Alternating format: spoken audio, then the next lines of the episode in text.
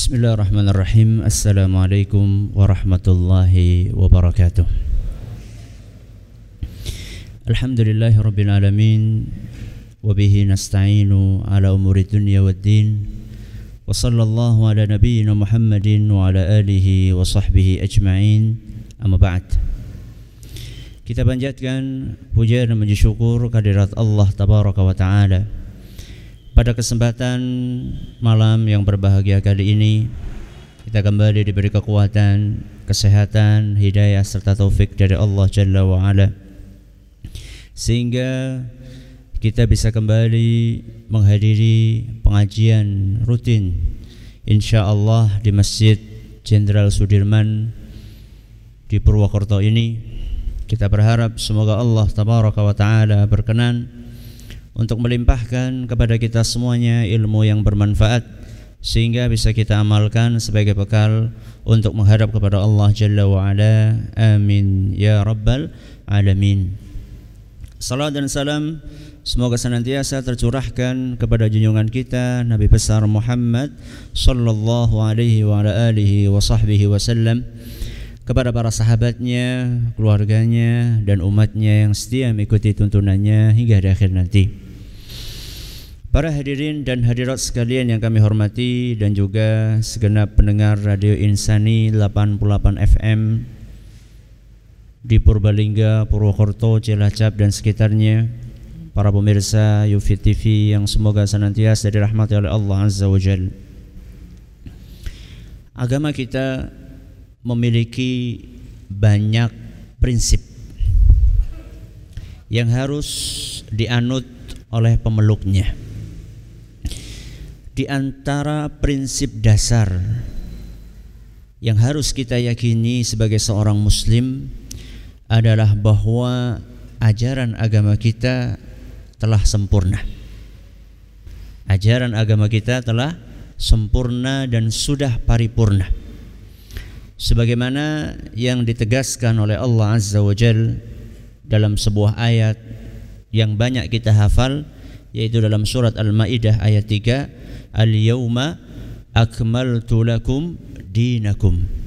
Pada hari ini telah aku sempurnakan, kata Allah, untuk kalian agama kalian. Jadi agama kita sudah sempurna. Dari mana kita bisa melihat sisi kesempurnaan Islam? Jadi Islam itu sempurna dilihat dari mana? Tentunya tinjauan tentang kesempurnaan agama kita itu sangatlah luas. Bahkan kalau kita berbicara tentang kesempurnaan Islam, kita bagaikan berenang di lautan yang tidak ada tepinya, saking luasnya. Di antara bentuk kesempurnaan Islam, bahwa agama kita ini cukup untuk mengatur seluruh kepentingan manusia di dalam berbagai aspek kehidupannya. Di antara bentuk kesempurnaan Islam, bahwa ajaran Islam cukup untuk mengatur seluruh aspek kehidupan manusia, mulai dari bagaimana manusia berhubungan dengan Allah, yang biasa disilahkan dengan hablum minallah. Itu ada aturannya dalam agama kita. Kemudian bagaimana hubungan manusia dengan orang tua, ada aturannya. Bagaimana hubungan manusia dengan pasangannya, dengan suaminya, dengan istrinya. Bagaimana hubungan manusia dengan anaknya, bagaimana hubungan manusia dengan tetangganya, dengan rekan kerjanya. Semuanya ada aturannya dalam agama kita. Termasuk juga bagaimana seorang manusia berhubungan dengan pembantu, dengan majikan, dengan bos, dengan karyawan. Ada semuanya aturannya dalam agama kita. Bahkan agama kita mengatur bagaimana hubungan antara muslim dengan non-muslim. Non-muslim nanti terbagi-bagi lagi antara yang ahlul kitab dengan yang non-ahlul kitab. Itu semuanya ada aturannya dalam agama kita. Bukan hanya itu, ketika seorang akan berbisnis, di dalam Islam ada aturannya. Ketika seorang akan berpolitik di dalam Islam ada aturannya. Bahkan ketika seorang dokter akan mengoperasi pasiennya ada aturannya dalam agama kita. Saya bawakan satu contoh buku, sebuah disertasi, judulnya Ahkamul Jirahah At-Tibbiyah, yang artinya hukum-hukum operasi medis. Jadi operasi medis diatur mulai dari ngoperasi perut, ngoperasi mata, ngoperasi apa, ada aturannya dalam agama kita. Bukan hanya yang kaitannya dengan manusia, termasuk yang kaitannya dengan benda mati sekalipun di dalam agama kita diatur. Bagaimana kita berhubungan dengan sungai, bagaimana kita berhubungan dengan hutan, bagaimana kita berhubungan dengan udara, bagaimana kita berhubungan dengan tanah, ada aturannya dalam agama kita. Yang biasa diistilahkan dengan lingkungan apa? Lingkungan hidup.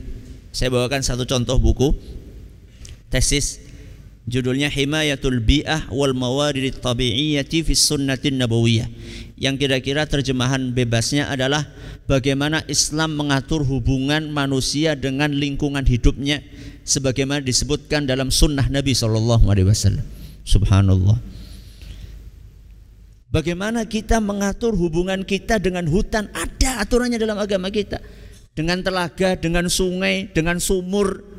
Ya Allah Ustaz, dengan sumur ada aturannya dalam agama kita.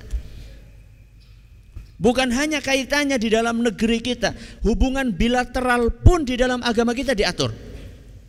Antar negara. Saya bawakan satu contoh, tesis juga, judulnya Taslimul Matlubinya Beina Duwali wa Ahkamuhu fil Fiqhil Islami, yang artinya bagaimana Islam memandang penyerahan buronan antar negara.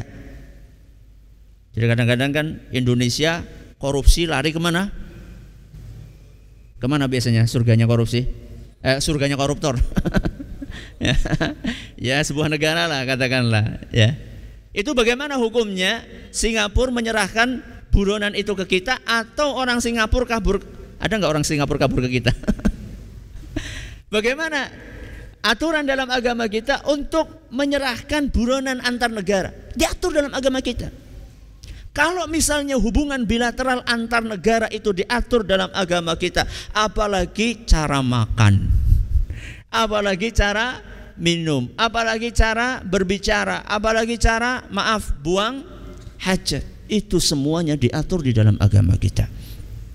Makanya orang yang paham tentang ajaran agama Islam secara sempurna, dia akan terkagum-kagum dengan kesempurnaan ajaran Islam. Secara garis besar, ajaran Islam bisa dibagi menjadi 3 bahasan utama. Jadi ajaran Islam secara global bisa diklasifikasikan menjadi 3 bahasan utama. Yang pertama adalah akidah, yang kedua adalah ibadah, yang ketiga adalah akhlak. Berapa? 3. Yang pertama akidah, yang kedua ibadah, yang ketiga akhlak. Saya akan jelaskan secara ringkas. Pertama akidah. Akidah adalah keyakinan. Akidah adalah pondasi yang akan membuat pola beragama seorang hamba itu kokoh dan kuat. Akidah itulah yang akan membuat seorang hamba tidak mudah terombang-ambing dengan godaan-godaan yang ada di dunia ini. Akidah itulah yang akan membuat seorang menjadi tenang ketika menghadapi ujian-ujian, ketika menghadapi cobaan-cobaan dan musibah-musibah yang menimpa dia. Akidah itulah yang akan membuat seorang fokus ibadahnya hanya kepada satu tujuan, yaitu Allah Subhanahu wa Ta'ala. Ini akidah yang kaitannya dengan rukun iman. Ya, iman kepada siapa? Allah. Iman kepada siapa? Masa rukun iman lupa? Iman kepada Allah, iman kepada kitab, iman kepada rasul, iman kepada malaikat, iman kepada apa yang kurang? Hari akhir, hari kiamat, yang ke-6 iman kepada takdir. Ini akidah, fondasi. Setelah itu apa yang nomor 2? Ibadah. Ibadah ini mengatur tata cara seorang hamba berinteraksi dengan Allah. Bagaimana seorang hamba berinteraksi dengan Allah Azza wa Jalla? Bagaimana seorang hamba mensyukuri Allah Subhanahu wa Ta'ala atas segala nikmat ini? Dipraktekkan dalam bentuk apa? Itu diatur dalam agama kita. Makanya di dalam agama kita yang namanya ibadah itu tidak semau gue. Apa semau gue? Sekarepe dewek. Ibadah itu sesuai dengan apa yang diinginkan oleh Allah dan apa yang diinginkan oleh Rasul SAW. Itulah ibadah dalam agama kita. Jadi cara kita berhubungan dengan Allah diatur dalam agama kita. Itu namanya ibadah. Yang ketiga, apa tadi? Akhlak. Yang ketiga akhlak. Ini yang biasa diistilahkan dengan hablum minan nas. Ya. Dan ternyata bukan hanya hablum minan nas saja.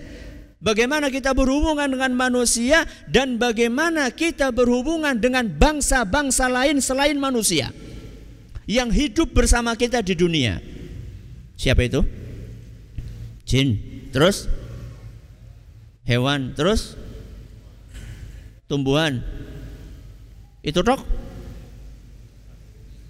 Batu. Apa? Batu akik. Apa lagi? Masa cuma itu tok? Malaikat. Malaikat. Ada nggak malaikat? Ada di dunia ini. Ya. Bagaimana kita berinteraksi dengan mereka? Ustaz, masa ada aturannya? Ada. Kapan kita jelaskan? Nanti insya Allah. Biar penasaran. Nah, ada. Inilah akhlak. Jadi yang pertama akidah, yang kedua ibadah, yang ketiga akhlak. Ibadah itu sering diistilahkan dengan fikih. Sering diistilahkan dengan apa? Fikih. Fikih sholat, fikih puasa, fikih zakat dan seterusnya. Yang akan kita bahas insya Allah pada kajian malam ini dan seterusnya adalah poin yang ketiga, yaitu masalah akhlak. Kita akan membahas beberapa mukaddimah penting tentang akhlak, mulai dari bagaimana kedudukan akhlak dalam Islam. Kemudian nanti ada pembahasan tentang klasifikasi akhlak dalam Islam. Akhlak itu kepada siapa saja. Kemudian literatur akhlak dalam Islam, buku-buku yang membahas tentang akhlak dalam Islam. Ini tiga mukaddimah yang insya Allah akan kita bahas. Setelah itu baru kita membahas akhlak dan adab dalam Islam secara rinci dengan izin Allah Subhanahu wa Ta'ala. Yang pertama adalah kedudukan akhlak di dalam agama kita. Agama Islam. Kalau kita bicara masalah akhlak, jangan bicara tentang muslimin. Bicaralah tentang apa? Islam. Karena kalau kaum muslimin banyak yang tidak mempraktekkan akhlak yang diajarkan oleh Islam. Contohnya kalau ke mana? Contohnya kalau ke terminal. Kalau lewat antara bis, aromanya apa? Masa nggak pernah lewat, masa nggak pernah naik bis, lewat antar bis gitu loh, aromanya apa? Nah tuh kan, tahu kan? Aromanya serang-sereng, alias mambu pesing. Nah, itu nuhun sewu itu, yang nuhun sewu, yang buang pipi sembarangan itu kira-kira KTP-nya apa? Ya nggak tahu, Ustaz, nggak pernah survei, ya kira-kira tok lah. Namanya negara mayoritas Muslim, berarti ya kira-kira akeh wong Islami sing kaya gue. Jadi jangan, kita kalau bicara masalah akhlak nanti dulu, jangan bicara kaum muslimin dulu. Kita bicara masalah apa? Islam dulu. Bagaimana Islam memandang akhlak? Apa kedudukan akhlak dalam Islam? Sejauh mana Islam memperhatikan akhlak? Sejauh mana Islam mengistimewakan akhlak di dalam ajarannya? Ini terbagi menjadi beberapa poin yang untuk menunjukkan bahwa Islam agama yang sangat memperhatikan akhlak. Yang pertama, poin yang pertama yang menunjukkan bahwa Islam adalah agama yang sangat memperhatikan akhlak. Yang pertama, bahwa akhlak adalah merupakan tujuan utama diutusnya Nabi kita Muhammad sallallahu alaihi wasallam. Ini poin yang pertama.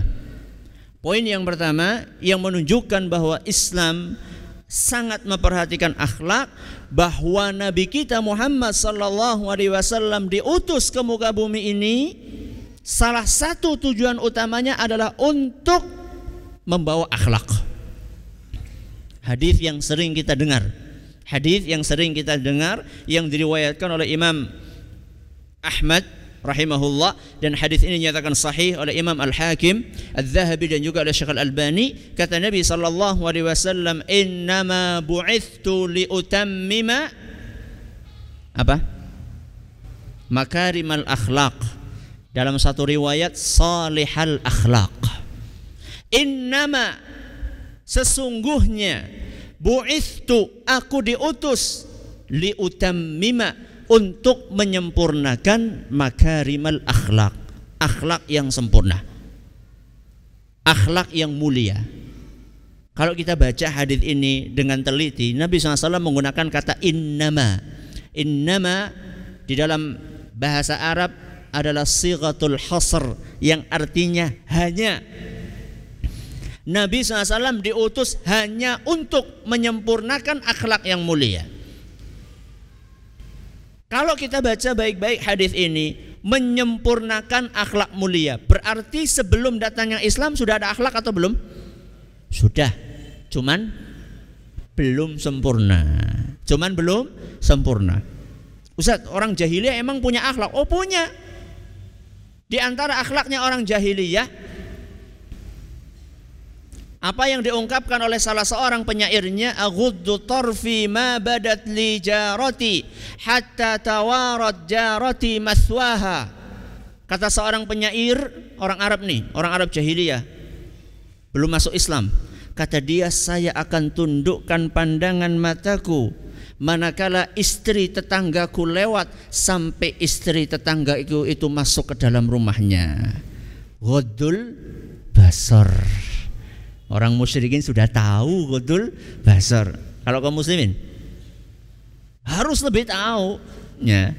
Nah, Islam datang menyempurnakan akhlak ini, lebih sempurna lagi dalam agama kita ya. Bukan hanya istri tetangga saja, di jalan-jalan pun juga Islam mengajarkan untuk menundukkan pandangan mata.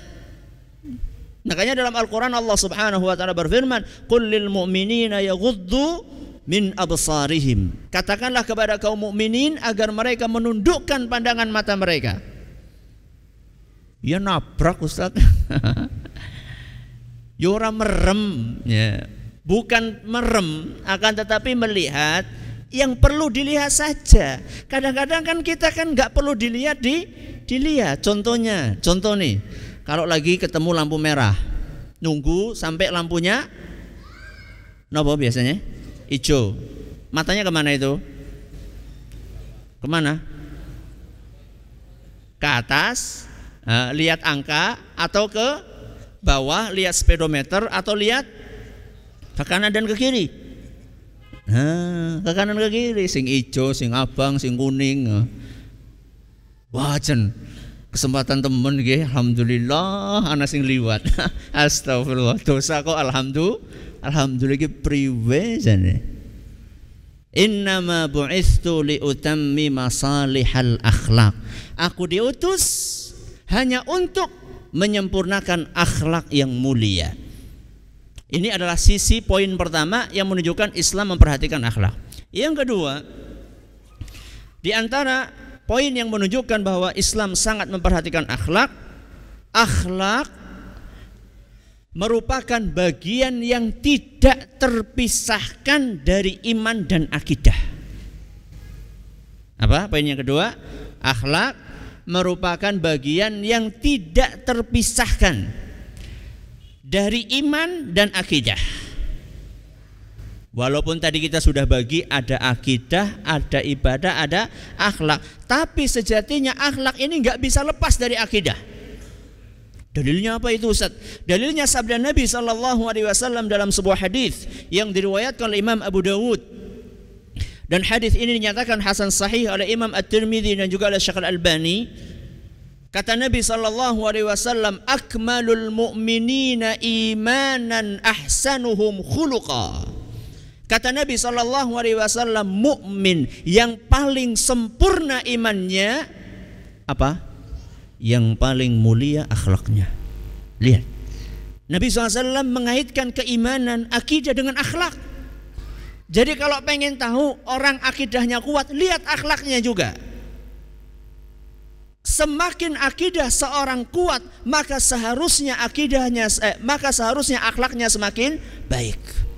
Dan kalau kita melihat ada orang akhlaknya jelek, bisa jadi itu imbas dari akidah dia yang belum kuat. Oh, ngono tuh Ustaz. Iya. Ustaz, kalau misalnya ada orang sudah lama ngaji, katanya sudah khatam kitab akidah berkali-kali, ping pira, ping kopang kaping, sudah sering khatam kitab akidah, tapi akhlaknya nggak baik Ustaz. Ya. Akhlaknya tidak baik. Seperti apa misalnya akhlaknya nggak baik? Kalau ketemu jarang nyapa, kalau ketemu senyumnya mahal banget. Ya. Sering ada seorang ustadz mengatakan, saking mahalnya senyumnya itu seakan-akan giginya itu aurat. Giginya apa? Aurat. Ya iya tautat aurat. Ya iya, kalau sesama muslim sama non mahram oke. Menurut sebagian ulama wajah termasuk aurat. Akan tetapi muslim ketemu sama muslim, laki-laki ketemu sama laki-laki, kenapa mingkem terus? Seakan-akan giginya adalah aurat. Ya. Muslimah ketemu sama muslimah, kenapa tidak dibuka senyum? Ya. Nabi SAW mengajarkan la tahqiranna minal ma'rufi syai'an walau antalqa akhaka biwajhin taliq. Janganlah engkau meremehkan kebaikan walaupun sedikit, meskipun engkau bertemu dengan saudaramu dengan wajah yang berseri-seri. Enak enggak kalau ketemu sama orang wajahnya berseri-seri? Enak enggak? Enak, nyaman ketemunya. Beda dengan ketemu orang besengut, ya, nggak enak babar belas, ya, nggak enak ketemu sama dia. Nah Ustadz, ini ada orang rajin ngaji, katanya sudah khatam akidah berkali-kali, akan tetapi akhlaknya jelek Ustadz. Kadang-kadang salam pun nggak mau balas kecuali dengan yang satu tipe, ya. Kalau yang beda tipe nggak mau salam, itu gimana Ustadz? Kita katakan bahwa akidah itu bukan teori. Akidah itu bukan teori. Bukan hanya teori.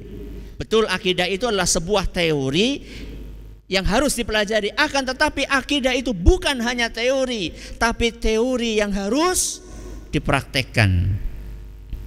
Akhir bulan ini saya insya Allah kalau tidak ada halangan akan ngisi pengajian di salah satu masjid di Jakarta. Saya kasih judul teori. Apa judulnya? Teori. Artinya apa? Artinya ada sebagian orang belajar ilmu cuma dijadikan sebagai teori. Aplikasinya mana? Ya. Akidah adalah sebuah keyakinan yang harus diejawantahkan dalam kehidupan nyata. Makanya Nabi SAW mengatakan, akmalul mu'minina imanan ahsanum khuluqan. Seorang mukmin yang paling sempurna imannya adalah yang paling baik akhlaknya. Ini poin yang keberapa? Yang kedua. Poin yang ketiga, di antara yang menunjukkan perhatian Islam yang sangat tinggi terhadap akhlak adalah bahwa akhlak berkaitan dengan hampir seluruh ibadah. Apa yang ketiga?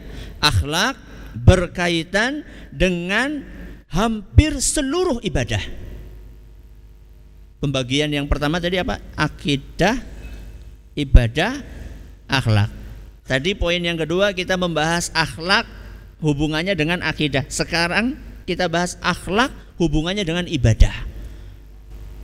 Jadi poin yang ketiga, bahwa akhlak itu berkaitan dengan hampir seluruh ibadah. Makanya kalau kita perhatikan dalil-dalil dalam Al-Quran atau hadis Nabi SAW ketika berbicara tentang ibadah, entah itu sholat, entah itu puasa, entah itu zakat, selalu hampir sering sekali dikaitkan dengan akhlak. Bagaimana ibadah itu menghasilkan akhlak yang mulia. Contoh sholat, ayat yang sering kita hafal apa?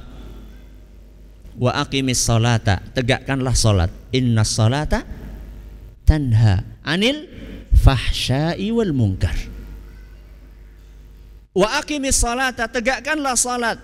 Inna salata tanha, sesungguhnya salat itu mencegah seseorang anil fahsya'i wal munkar, dari perbuatan yang keji dan perbuatan yang mungkar. Al-Quran surat Al-Ankabut ayat 45. Lihat bagaimana bagaimana Allah subhanahu wa ta'ala mengaitkan sholat dengan akhlak. Jadi kalau orang sholatnya sudah baik, akhlaknya akan baik. Nah sekarang kalau ada orang sholat Ustaz, tapi ngerasaan ini ya terus baik, kepriwe Ustaz? Sing keliru apa nih berarti? Sholatnya apa ayatnya? Kalau ayat tidak mungkin keliru. Berarti yang keliru apanya? Yang keliru sholatnya. Makanya ada seorang imam, Al-Hasan Al-Basri, beliau mengatakan, ini perkataan beliau ini ketika saya baca tadi, subhanallah, takut saya. Nah, kata beliau apa? Man shalla salatan lam tanhahu anil fahsya'i wal munkar. Barang siapa yang sholat, kemudian sholatnya itu tidak mencegah dia dari perbuatan yang keji dan mungkar, alias sholat terus maksiat jalan. Sholat terus maksiat jalan, lima waktunya rajin, ngerasainnya juga rajin ya. Barang siapa yang sholat akan tetapi sholatnya tidak mencegah dia dari perbuatan yang keji dan mungkar, lam yazdad biha minallahi illa bu'dan. Sungguh kata beliau, sholatnya itu akan membuat dia semakin jauh dari Allah Azza wa Jalla. Subhanallah. Sholat kok malah membuat orang apa? Jauh. Ustaz, ya wis nek kowe ngesuk rasa sholat bae niku. Tambah adoh maning. Wis akhlaknya jelek, sholatnya enggak. Waduh, itu kacau balau itu. Terus gimana Ustaz solusinya? Solusinya mari kita perbaiki sholat kita, supaya sholat itu ada efek positif dalam kehidupan keseharian kita. Itu solusinya. Alias banyak di antara kita sholatnya itu baru gerakan lahiriah, belum masuk ke dalam hati, belum ngefek kepada perilaku keseharian. Makanya nuwun sewu, wajar dalam tanda kutip ada sebagian orang yang mengatakan, lah salate kur nuwun sewu niki jengkang jengking tok. Efeknya mana dalam keseharian?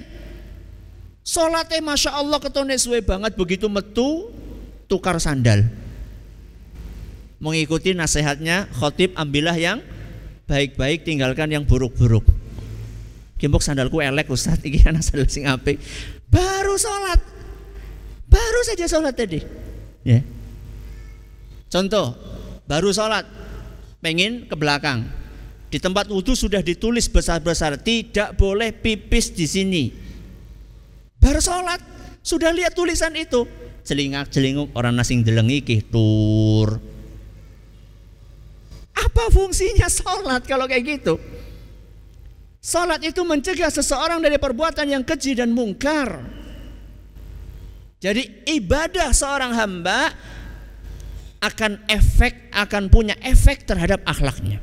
Ini contoh sholat. Yang kedua zakat. Yang kedua zakat. Bagaimana zakat dikaitkan oleh Allah dengan akhlak? Kata Allah Azza wa Jalla dalam Al-Quran surat At-Taubah ayat 103. Dalam surat At-Taubah ayat 103. Bismillah. Kata Allah Azza wa Jalla, "Khudz min amwalihim shadaqatan." Kata Allah Subhanahu wa taala, "Ambillah zakat dari harta mereka."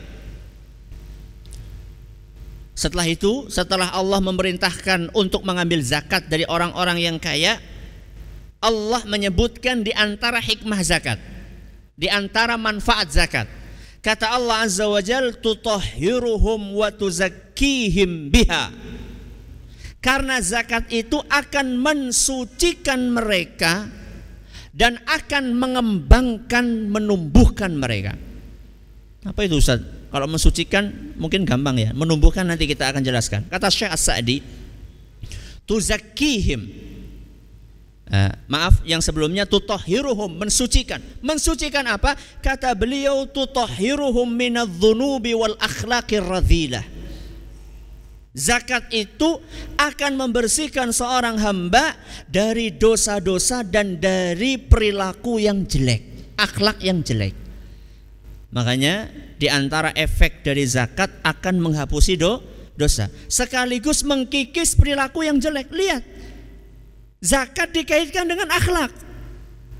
Apa perilaku yang jelek yang akan terkikis dengan zakat? Antara lain medit, pelit, apa maning, bakhil, kikir. Nah, itu akan terkikis dengan yang namanya zakat. Makanya orang yang mengeluarkan zakat itu pertanda bahwa orang ini apa? Medit bin kikir bin pelit bin apa maning gue. Silahkan dicarikan sendiri. Ya. Akan mensucikan mereka dari akhlak-akhlak yang buruk. Wa tuzakkihim biha, dan akan menumbuhkan orang tersebut. Menumbuhkan apa? Kata beliau, kata Syekh As-Sa'di, tazidu fi akhlaqihimul hasanah, akan menumbuhkan akhlak dia yang baik. Pelitnya terkikis, kedermawanannya terbangun. Itu orang yang rajin zakat. Wa a'malahumus salihah, dan juga akan menambah amal soleh dia. Wa tazidu fi thawabihimud dunyawi wal ukhrawi, dan juga akan menambah ganjaran duniawi serta ukhrawi. Wa tunammi amwalahum, dan akan mengembangkan hartanya. Makanya banyak orang yang zakat, setelah zakat hartanya akan semakin diberkahi oleh siapa? Oleh Allah Azza wa Jalla. Salat, terus apa tadi? Zakat, puasa, termasuk puasa juga. Ya. Nabi SAW mengaitkan puasa dengan akhlak. Kata beliau SAW dalam sebuah hadis yang diriwayatkan oleh Imam Bukhari, "Man lam yada' qaulaz zuri wal 'amala bihi, falaysa lillahi hajatun fi an yada'a ta'amahu wa syarabahu." Kata Nabi SAW, barang siapa yang tidak meninggalkan kata-kata dusta dan perbuatannya saat dia berpuasa, maka Allah tidak butuh dengan puasa dia. Puasa tapi senang ngelombok, Allah nggak butuh sama puasa dia. Berarti puasa itu harus ada efeknya dalam keseharian kita. Ada orang puasanya rajin, korupsinya orang telat, berarti puasanya itu tidak ada efeknya buat dia. Ketika dia berpuasa tidak berani minum walaupun tidak dilihat sama orang. Ya. Banyak di antara kita kan kalau pulang ngelak banget, mau minum, enggak lah. Sebentar lagi apa? Sebentar lagi buka, tahan. Ditahan keimanan ini supaya tidak buka, karena kita sadar dilihat sama Allah Subhanahu wa taala. Tapi anehnya dia tidak malu untuk korupsi padahal sedang puasa. Lalu sekarang saya tanya, minum hukumnya apa? Hukumnya halal. Kalau lagi puasa hukumnya haram. Korupsi hukumnya kapan? Ketika puasa atau ketika nggak puasa? Ketika nggak puasa haram, apa mending puasa. Ya wis engkau korupsinya engkau bengi bae Ustaz. Loh, ketika nggak puasa haram, ketika puasa haram. Makanya Imam Ibn Rajab al-Hanbali rahimahullah, beliau mengatakan sungguh aneh orang-orang yang puasa dari sesuatu yang hukumnya mubah tapi nggak mau puasa dari sesuatu yang hukumnya haram. Apa itu Ustaz? Makan minum itu hukumnya mubah alias boleh, nggak boleh karena puasa. Lah korupsi, berdusta, menggunjing, menghina, itu hukumnya apa? Hukumnya haram ketika puasa ataupun ketika tidak puasa. Maka kata beliau sungguh aneh orang-orang yang cuma puasa dari sesuatu yang hukumnya halal pada asalnya dan tidak mau puasa dari sesuatu yang hukumnya haram kapanpun juga. jam 7 lewat 6 menit, kalau nggak salah. Isya-nya jam berapa? Jam 7 lewat 9, jam 7 lewat 9 menit, berarti ada sisa 3 menit. Kalau ada yang mau bertanya silahkan, kalau nggak ada yang mau bertanya kita tutup. Ada yang mau bertanya silahkan, masih ada 3 menit.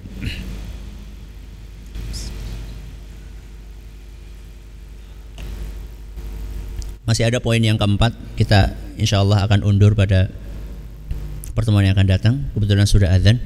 Terima kasih atas perhatiannya, mohon maaf segala kekurangannya. Kita lanjutkan insya Allah kedudukan akhlak dalam Islam, poin yang keempat, pada pertemuan yang akan datang. Semoga bermanfaat. Wallahu ta'ala a'la wa alam. Subhanakallahumma bihamdik, asyhadu an la ilaha illa anta, astaghfiruka wa atubu ilaik. Assalamualaikum warahmatullahi wabarakatuh.